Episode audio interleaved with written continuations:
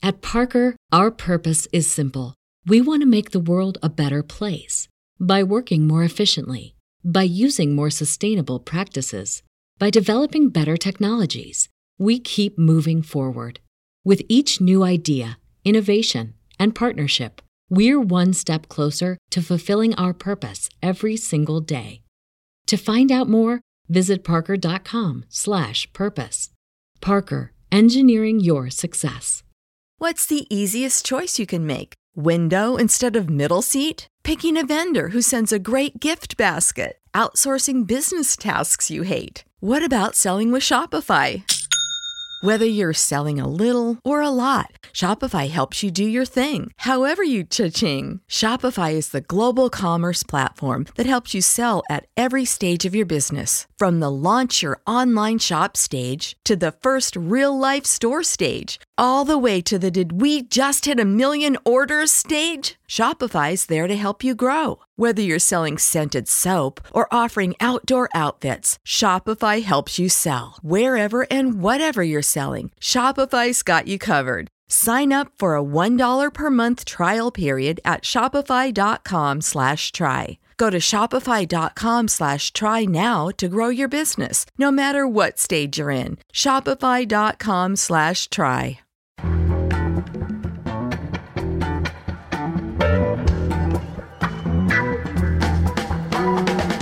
From The Nation magazine, this is Start Making Sense political talk without the boring parts. I'm Jon Wiener. Later in the show, we'll talk about the continuing campaign for Black Lives with David Cole, legal director of the ACLU. He says we need less punishment and more justice. But first, Trump's Operation Warp Speed. It aims to deliver 300 million doses of a safe, effective vaccine for COVID 19 by January, five months from now, which happens to be the month the next presidential term begins. Congress has appropriated $10 billion for Operation Warp Speed. Trump would love to be able to announce an effective vaccine in October, just before the November election. But is that realistic? Is it even possible? For some answers, we turn to Greg Gonsalves. He's co director of the Global Health Justice Partnership and an assistant professor of epidemiology at the Yale School of Public Health. He writes regularly for The Nation about the pandemic, and he's also the winner of a MacArthur Genius Fellowship. Greg Gonsalves, welcome back. Thank you, Jon. Well, how long does it usually take to develop a vaccine against a virus? Well, to develop a vaccine, we usually denominate progress in, in years and decades, not months they take a long time, and in some cases, like for HIV, um, we've yet to see a vaccine after you know close to 40 years of the pandemic. Well, they say that since COVID 19 is a SARS virus, it's not exactly new. People have been studying the SARS virus since, what, 2002 or something like that. And that makes for optimism in some quarters. Well, so SARS CoV 2 is not an unknown uh, class of viruses, right? We've had the, the SARS virus that showed up close to 20 years ago. Uh, coronaviruses come and go uh, during our common cold season. Um, and so the biology of coronaviruses is known. We know uh, some about how the immune system reacts to them, but we haven't seen a vaccine against coronavirus. It's not the first SARS virus, nor any of the coronaviruses that cause common colds and things we're, we're well aware of. What's uh, hopeful in my mind is that many of the sort of operational, mechanical, commercial aspects of vaccine development are being compressed over the uh, next few months. That includes production of vaccines, which may or may not turn out to, to work. All the sort of scale up of production capacity, clinical trial capacity is being done at quote unquote warp speed. What we can't sort of do is pull a rabbit out of a hat and know in advance whether a vaccine is going to work or not. We can do our best to design them uh, to elicit the best immune response, but only the the clinical trials themselves are the, the things that will tell us if they work or not. It's not, we can't sort of design it and predict that it's going to work without doing the studies themselves. I looked at the White House website. Uh, it says that we are, quote, seeing tremendous progress and that, quote, the president's strategy is achieving incredible results, close quote. They have announced successes, and these involve at least three vaccine candidates that they say preliminary findings are that they do produce an immune response. isn't an immune response exactly what we need to stop COVID 19? Immunogenicity, the ability to raise an immune response, is what you want an immune to do. In the history of HIV vaccine trials and vaccine trials in general, there are many vaccines that elicit an antibody response or a T cell response, but it's not the right kind or the right levels uh, or targeted the right epitopes to protect you against an infection. So, yes, it's great that it's immunogenic, they raise an antibody response or sometimes a T cell response, that there, there's no serious adverse events in the early trials. But again, the antibody response itself, the immune response itself, can't tell you whether it's going to be a predictive one up front. We don't have an idea of what natural immunity to SARS-CoV-2 looks like. We don't know about vaccine-induced immunity to SARS-CoV-2 looks like. So yes, immune response, great. Keep going the phase three studies. We won't know until the phase three studies are done, uh, and we have uh, thousands of people taking the placebo, no vaccine, uh, or the vaccine itself, whether the, the vaccines work or not. What we'll hope to see is that there are more people who get infected in the placebo arm of these studies than the vaccine arm. And that difference is the difference that matters. Whether it's immunogenic, great, you crossed a, um, uh, a low bar to get on to the next phase three, um, but it's it's promising in, in that it's not a dud. You get to first base, you haven't had a home run. Sports metaphors, they always work. Your new piece for thenation.com includes a memorable image. You write about the political incentive for Trump's people to, quote, torture the data until it confesses and tells them what they want to hear, close quote great line, but is that really possible? We're talking here about science. Science has standards of evidence and peer review and replication. We're talking here in at least one of the one of the uh, cases um, about Oxford University. If you say your product cures cancer, you know they can put you in jail for that. Doesn't Trump have to wait? for a formal approval process to be completed? Can he announce a successful vaccine if the FDA hasn't approved one? A couple of things. There's approval, which is usually done by a regulatory advisory body at the FDA. They are in a panel body of statisticians, virologists, immunologists, vaccinologists who look at the data and say to the FDA, yes, this looks like it's a protective vaccine. It should be approved for, for sale and marketing in the US. There's also the something called the emergency use authorization, which a drug like hydroxychloroquine was given. Um, it didn't have to have data that it worked. It just had to have a, a reasonable suspicion that it might. And the big worry is that the president may pluck a vaccine with preliminary data and run it through an emergency use authorization and get it out to the American public without knowing if it works or if it's if it's truly safe. There's a little book called How to Lie with Statistics, um, and there's always ways of spinning the data to make it look good. There was a study back in the old days of AIDS in which uh, a combination of antiretroviral therapies didn't really work. But the researchers looked for a, a subset of patients for which the drug did work and said, look, it works in this group of people. That's what we call post hoc analyses. Um, one of the most famous sort of um, examples of post hoc analyses was with trial for aspirin for heart disease. And Richard Peto and his colleagues at Oxford did a post hoc analysis based on zodiac signs. You know, if you're a Libra, you were all good in the clinical trial. If you're a Scorpio, you know, it's all bad. By just by chance, you can find a group of people who a vaccine or a drug works for. It's it's playing fast and loose with statistics. This is why you have these independent advisory bodies that will say, yeah, the analysis is sound. There's no juking the stats, as David Simon used to say on The Wire. This is why it's going to need to be independently reviewed by the book approval process, which many many scientists are calling for right now. So this emergency use authorization, that's something the president can provide? The commissioner of the FDA can do that. He can do it without impaneling uh, an independent advisory body to advise him on this and to, to give him assurances that the data is worth an emergency use authorization. They did it for hydroxychloroquine with little or no proof that the drug had, was, was beneficial. Yes. I was going to mention that. Hydroxychloroquine, that was the one that Trump was touting, which now there's a scientific consensus. Well, actually, there was always a scientific consensus that there was no evidence that it worked against COVID 19. Yes, several clinical trials came out that showed it didn't work in advanced patients, in early patients, nor did it work for post exposure prophylaxis. You're exposed and you took it and it protected you. Um, and the FDA withdrew the, the EUA. The big problem for us is that in October, the president could tell FDA Commissioner Hahn that I want an emergency use authorization announced on October 31st for, for the Moderna or the Oxford vaccine, and it could turn out to be a dud. But there's going to be very little time to sort of to have any scrutiny, if possible, in that kind of time frame, and he can he can declare success. This would be a disaster for vaccine development and vaccine deployment. You know, vaccines depend on all of us taking them. It's not like a drug. If you're sick, you take it and you get better.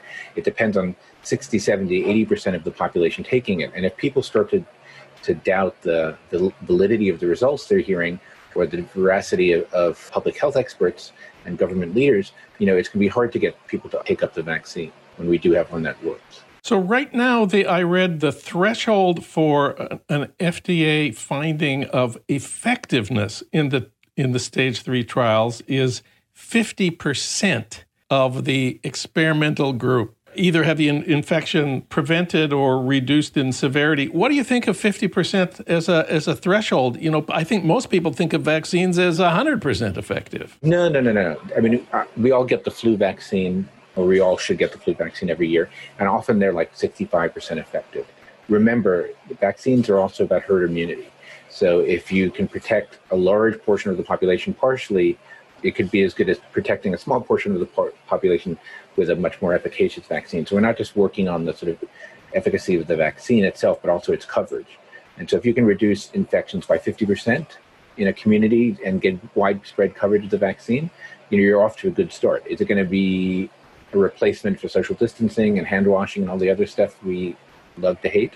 No, but it gets us it gets us on the road of having another tool in our toolbox to address the prevention of SARS-CoV-2. And if they do find that one of the current candidates has reached the 50% threshold, that's not the end of the process of developing a vaccine. They'll keep working to get better ones. Yeah, two things. One is they'll work to get better ones. I think some of these vaccines require two jabs. So it's not even a one shot deal. It's like you need two shots to, to raise the right amount of antibodies. And so they'll continue to look for better vaccine candidates over time. Um, also, once the first one is approved, we have to scale it up. We have to get it out to people. They're making millions and millions of doses of these vaccines. But who's going to get them first? Is it me? Is it you? Are there certain populations, industries, certain vulnerable groups are going to get it first? Who's going to get it around the world? you know, it might be a vaccine that's developed here, it might be a vaccine developed in the UK or in China. Who decides who gets it worldwide and who's going to be last in line? The United States government has been thinking about this, of course, and they've made deals with companies to start manufacturing vaccines before the trials are, are completed. There's a $1.6 billion agreement with Novavax to produce 100 million doses of one candidate and a $2 billion deal, even bigger, with Pfizer and BioNTech for 100 million doses, and to supposedly have these ready by January. Is that even possible? So they're going to produce the vaccines. And this is what the a lot of these, these sort of bolus doses of corporate largesse from the government are, are about, about scaling up production. Um, so that if it works, you don't have to wait three, four, six months to make you know 100 million doses or whatever. It's not a, a guarantee that any of these vaccines are going to work. Reason people disagree, but it's a way to say this is how we're going to compress the, the time from the end of a trial if it breaks positive to getting it, you know getting it to you and me. Um, the question is, are they betting on the right horses? Are they betting on the right vaccines? Who knows? They're throwing a lot of money around. So the, the first big investment of federal money was to a company called Moderna Tell us about Moderna and their candidate for a vaccine. They're a new company. They've never really put anything on the market before. They have an mRNA vaccine, which is exactly what it sounds like. It's made from messenger RNA. Um, it's not a sort of viral protein. It's an mRNA that, that is injected and, allows the body to, to produce the protein. The big problem is that we've never had an mRNA vaccine that's been approved or, or, or on the market from anybody yet. Um, and so it's a novel technology and a novel approach to vaccine development by a company that has never brought any, a product to market. And so it sort of is a big signal of our desperation at this moment to grasp at straws for anything that might work. And let's talk about the anti vax movement and the spread of anti vax sentiment in the United States over over the last decade. What's your understanding of of this movement and its current attitudes towards towards COVID nineteen? Well, what's interesting about the anti-vax movement is that it unites left and right. You know, you have wealthy liberals on Vashon Island in Seattle, religious groups in Brooklyn. It's pretty interesting phenomenon because we're so polarized. But around the anti-vax movement sort of has broad appeal across political lines. We had very low, you know, we've had outbreaks of measles, mumps, and other diseases in the U.S. pre-COVID um, because vaccination rates in many places are below what is needed to achieve herd immunity and protect people. Um, and so, uh, vaccine hesitancy or vaccine skepticism has been long with us before you know 2020. Um, you know, the flu vaccine we were talking about earlier not very many, you know, I can't remember, like under 50% of Americans get vaccinated every year for, for uh, a respiratory virus that kills uh, tens of thousands of people every year. And so, you know, we're working uphill to find a vaccine that works. We're working uphill to find a vaccine that we, a way to get a vaccine out in record time. But we're also working against sort of vaccine denialism, which is rampant across the country already uh, in a context where all the discussions around sort of therapies and vaccines for, for this pathogen have been politicized by the White House. You know, I'd be very happy to be wrong. And in January 2021, we have a vaccine that's that looks like it's really effective and that we scale it up. You know, the big question: Will people take it? Will the communities most at risk take it and feel comfortable that the recommendations of the federal government are to be trusted at this time? Vaccines have faced this over the past you know several decades. There's a lot of opting out in different states about whether you have to vaccinate your kids before they can go to school.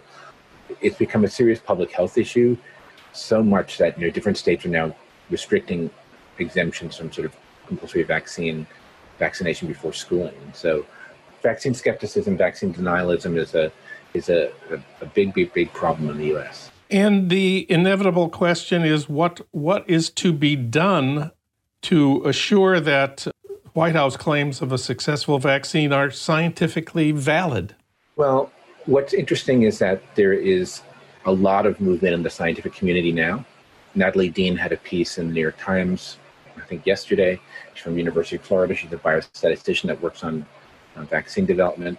There are many people like Paul Offit at Children's Hospital in Philadelphia, who's been a vaccine researcher and public health official for a long time. A lot of people are going to be watching this closely.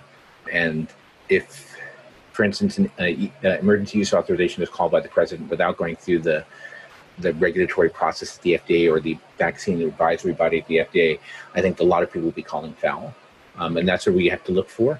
You know, the idea is that we're not just asking for a vaccine to be approved by the book uh, in an expeditious fashion with independent scrutiny, like we see for other vaccines, just because the president's involved. It's because it's important in instilling confidence in the American public that this this agent works and that it's worth taking and it's worth vaccinating your children, vaccinating your loved ones. And so I think the the scientific community is going to be on high alert this fall, waiting for news about trial results from the companies. We'll we'll get a, an indication. Moderna or Oxford or any of these other companies at some point during the fall whether they've made their endpoints right.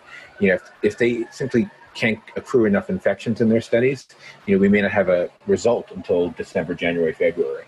But if we get early signs like we did with remdesivir and dexamethasone, two of the therapeutics for COVID 19, there'll be a lot of sort of movement in the scientific community to say how are we going to ensure that this happens in the right way. And it'll be a lot of pressure on the FDA through Congress and others to make this happen in a way that instills people confidence. And I think there's a bill, I think there are people on both sides of the aisle Representative Braun, Senator Murkowski on the on, on the right, and others on the left that have been pushing for standard approval processes for a vaccine for COVID when we see one. And are you confident that they that the private profit-making companies that are uh, in the lead on this will share their data fully and honestly with the scientific community? Well, one thing is under the context of an FDA approval, they have to do it, right? if they're going to go through the the, the uh, advisory body process, they're going to go through the FDA's approval process. They're going to have to submit a, a, an application to the FDA with their entire research dossier. A lot of us have been saying even if it, even if it goes through an EUA, they need to impanel the standard VRBPAC, as they call it, um, the Vaccine Research Advisory Body. Anyway, um, they need to impanel them to look at the data whether they're going to get a full approval or they're going to get an emergency use authorization, has to, data has to be given to the FDA. In my nation piece, I said, you know, there's so much riding on this moment that one of the sort of movements in the clinical research world right now is to share data with researchers for your drugs or your vaccines or other medical products so everybody can evaluate them. It's not like it's put up on the web and like anybody can sort of download the data. There's some gating process, but it allows for independent scrutiny, re-review, reanalyses of the data, which would be nice to see in, in the context of this vaccine, uh, in the development of these vaccines. The first step is, is going through the standard review process with scrutiny of the trial results by the experts who matter. And then, you know, I think if we got that, the icing on the cake would be a way to put the data in a repository, the individual individual level patient data in a repository so that other statisticians, other vaccine researchers could take a look at it and look for look for mistakes or look for um, specific side effects that might not have been seen in the initial analysis. Um, but that's sort of icing on the cake. First, we want the primary analysis done in a way that meets uh, objective standards of, of biomedical research. Greg Gonsalves, he writes about COVID 19 and the pandemic for thenation.com. Thank you, Greg. Thanks, Jon.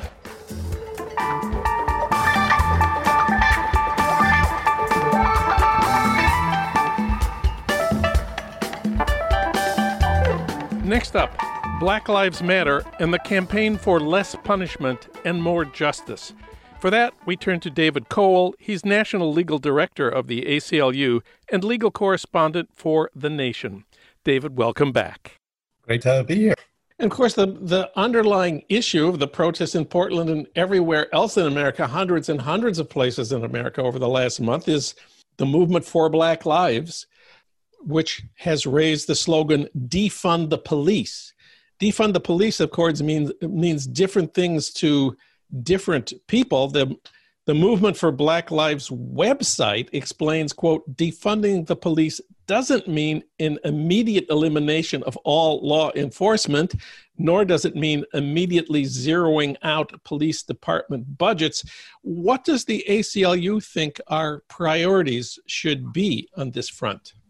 So I think you know, divest from the police would be a better uh, way of describing it. I don't think anybody's really talking about abolishing police altogether. Um, I think what they're concerned about is the the the the way in which we have sort of put a wide range of social problems uh, in the hands of the police, and they're not necessarily the best situated to respond to mental health problems, to respond to school disciplinary problems, to respond to you know um, you know ordinary kind of garden level uh, disputes. It, we could do much better, and uh, and so what? And at the same time that we have invested in police, we have divested from all kinds of other social services that would respond to the root problems that uh, are, are, that underlie crime in in in many uh, inner city communities. And so um, I think that the call is really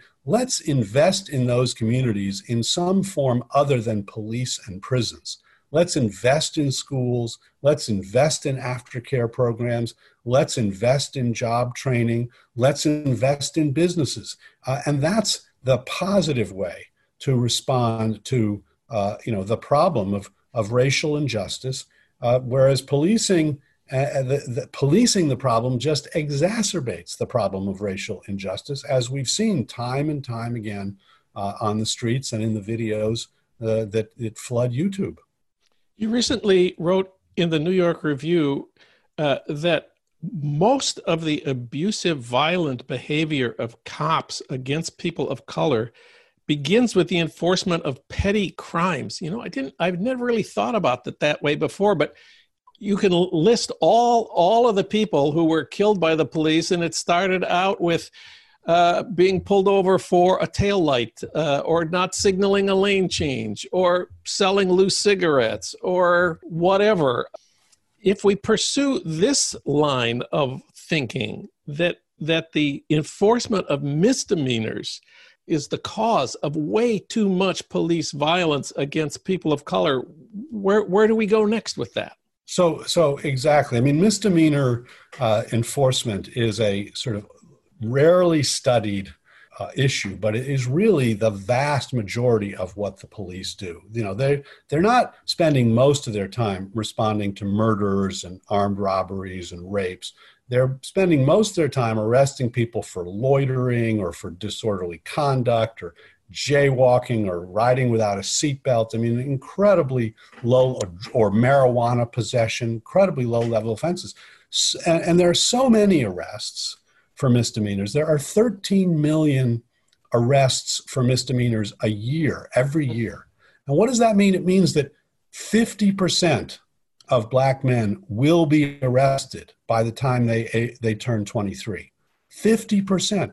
And for white men, it's close to 40% will be arrested by the time they turn 23. We are just arresting far too many people for, for, for really low level offenses that don't pose a, a threat of violence or serious harm uh, to others. Get people involved in the criminal justice system, create these police citizen encounters, which often escalate and lead to violence. And so, one way to defund the police, to divest from police, would be to reduce enforcement of these low level crimes, which are often an excuse for police surveillance and police monitoring and police intervention, rather than an actual response to an actual problem that needs an arrest, uh, a booking, you know, a, an appearance in court, a conviction, a criminal record for that person's uh, uh, uh, long life. So, um, you know, in that review, I was reviewing a book by Sasha Natapoff, who's who's a professor at Harvard Law School, who wrote a book about the, you know, sort of untold story of misdemeanor prosecutions, and she makes a tremendously powerful case that, you know, one of the real reforms we could introduce is just reducing those uh, the, those kinds of enforcements. You have a wonderful line. The truth is that we are all misdemeanants.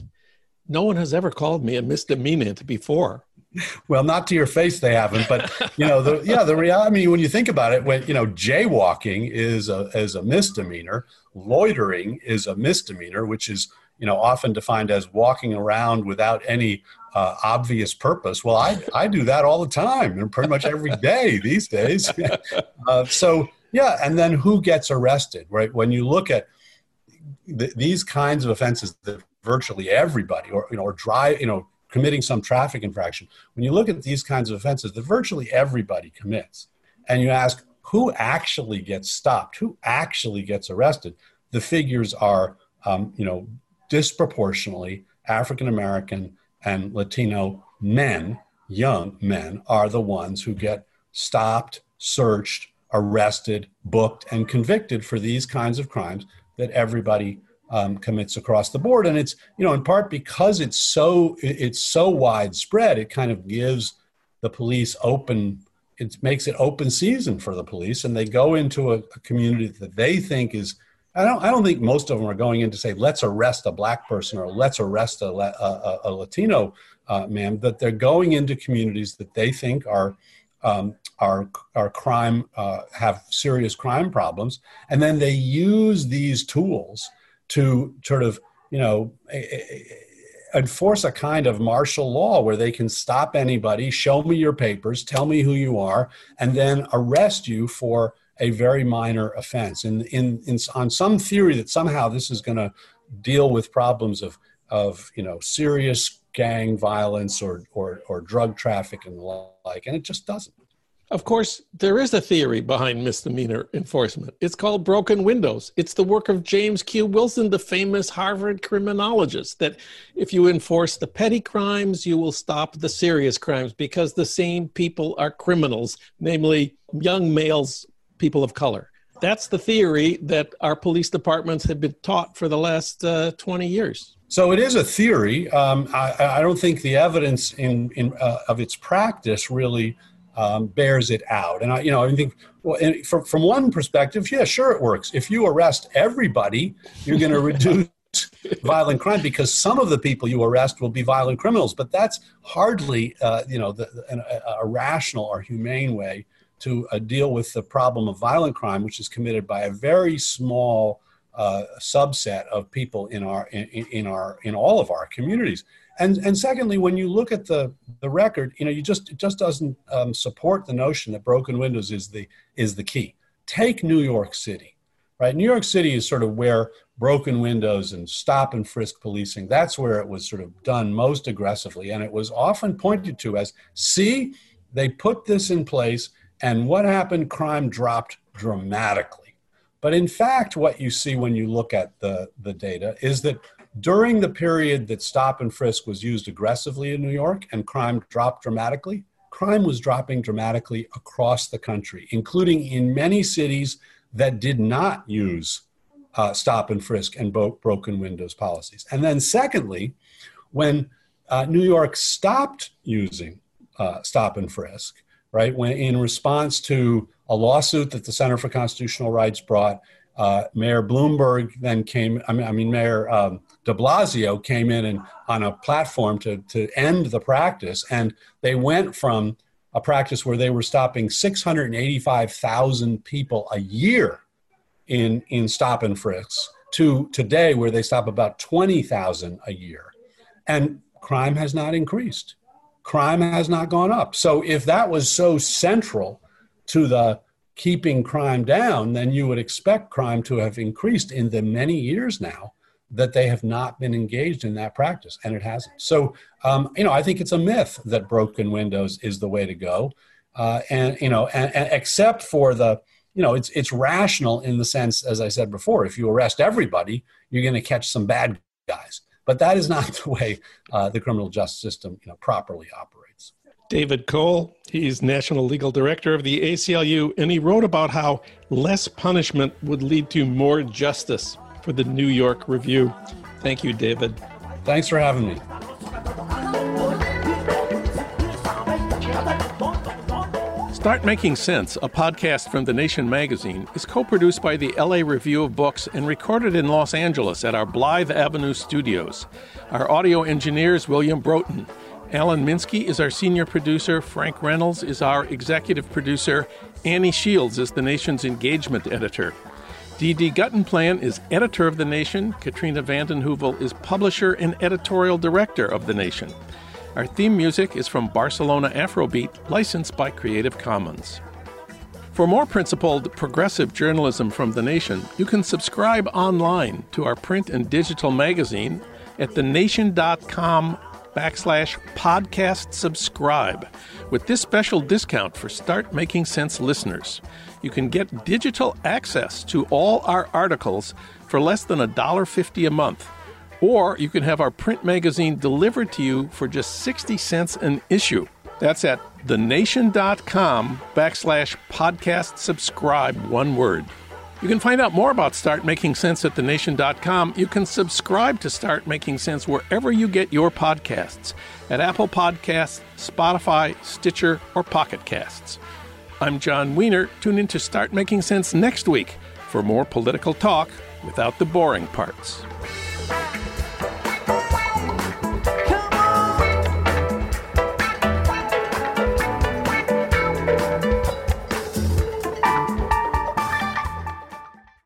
Parker, our purpose is simple. We want to make the world a better place by working more efficiently, by using more sustainable practices by developing better technologies, we keep moving forward. With each new idea, innovation, and partnership, we're one step closer to fulfilling our purpose every single day. To find out more, visit parker.com/purpose. Parker, engineering your success. When you visit Arizona, time is measured in moments, not minutes. Like the moment you see the Grand Canyon for the first time Visit a new state of mind. Learn more at hereyouareaz.com.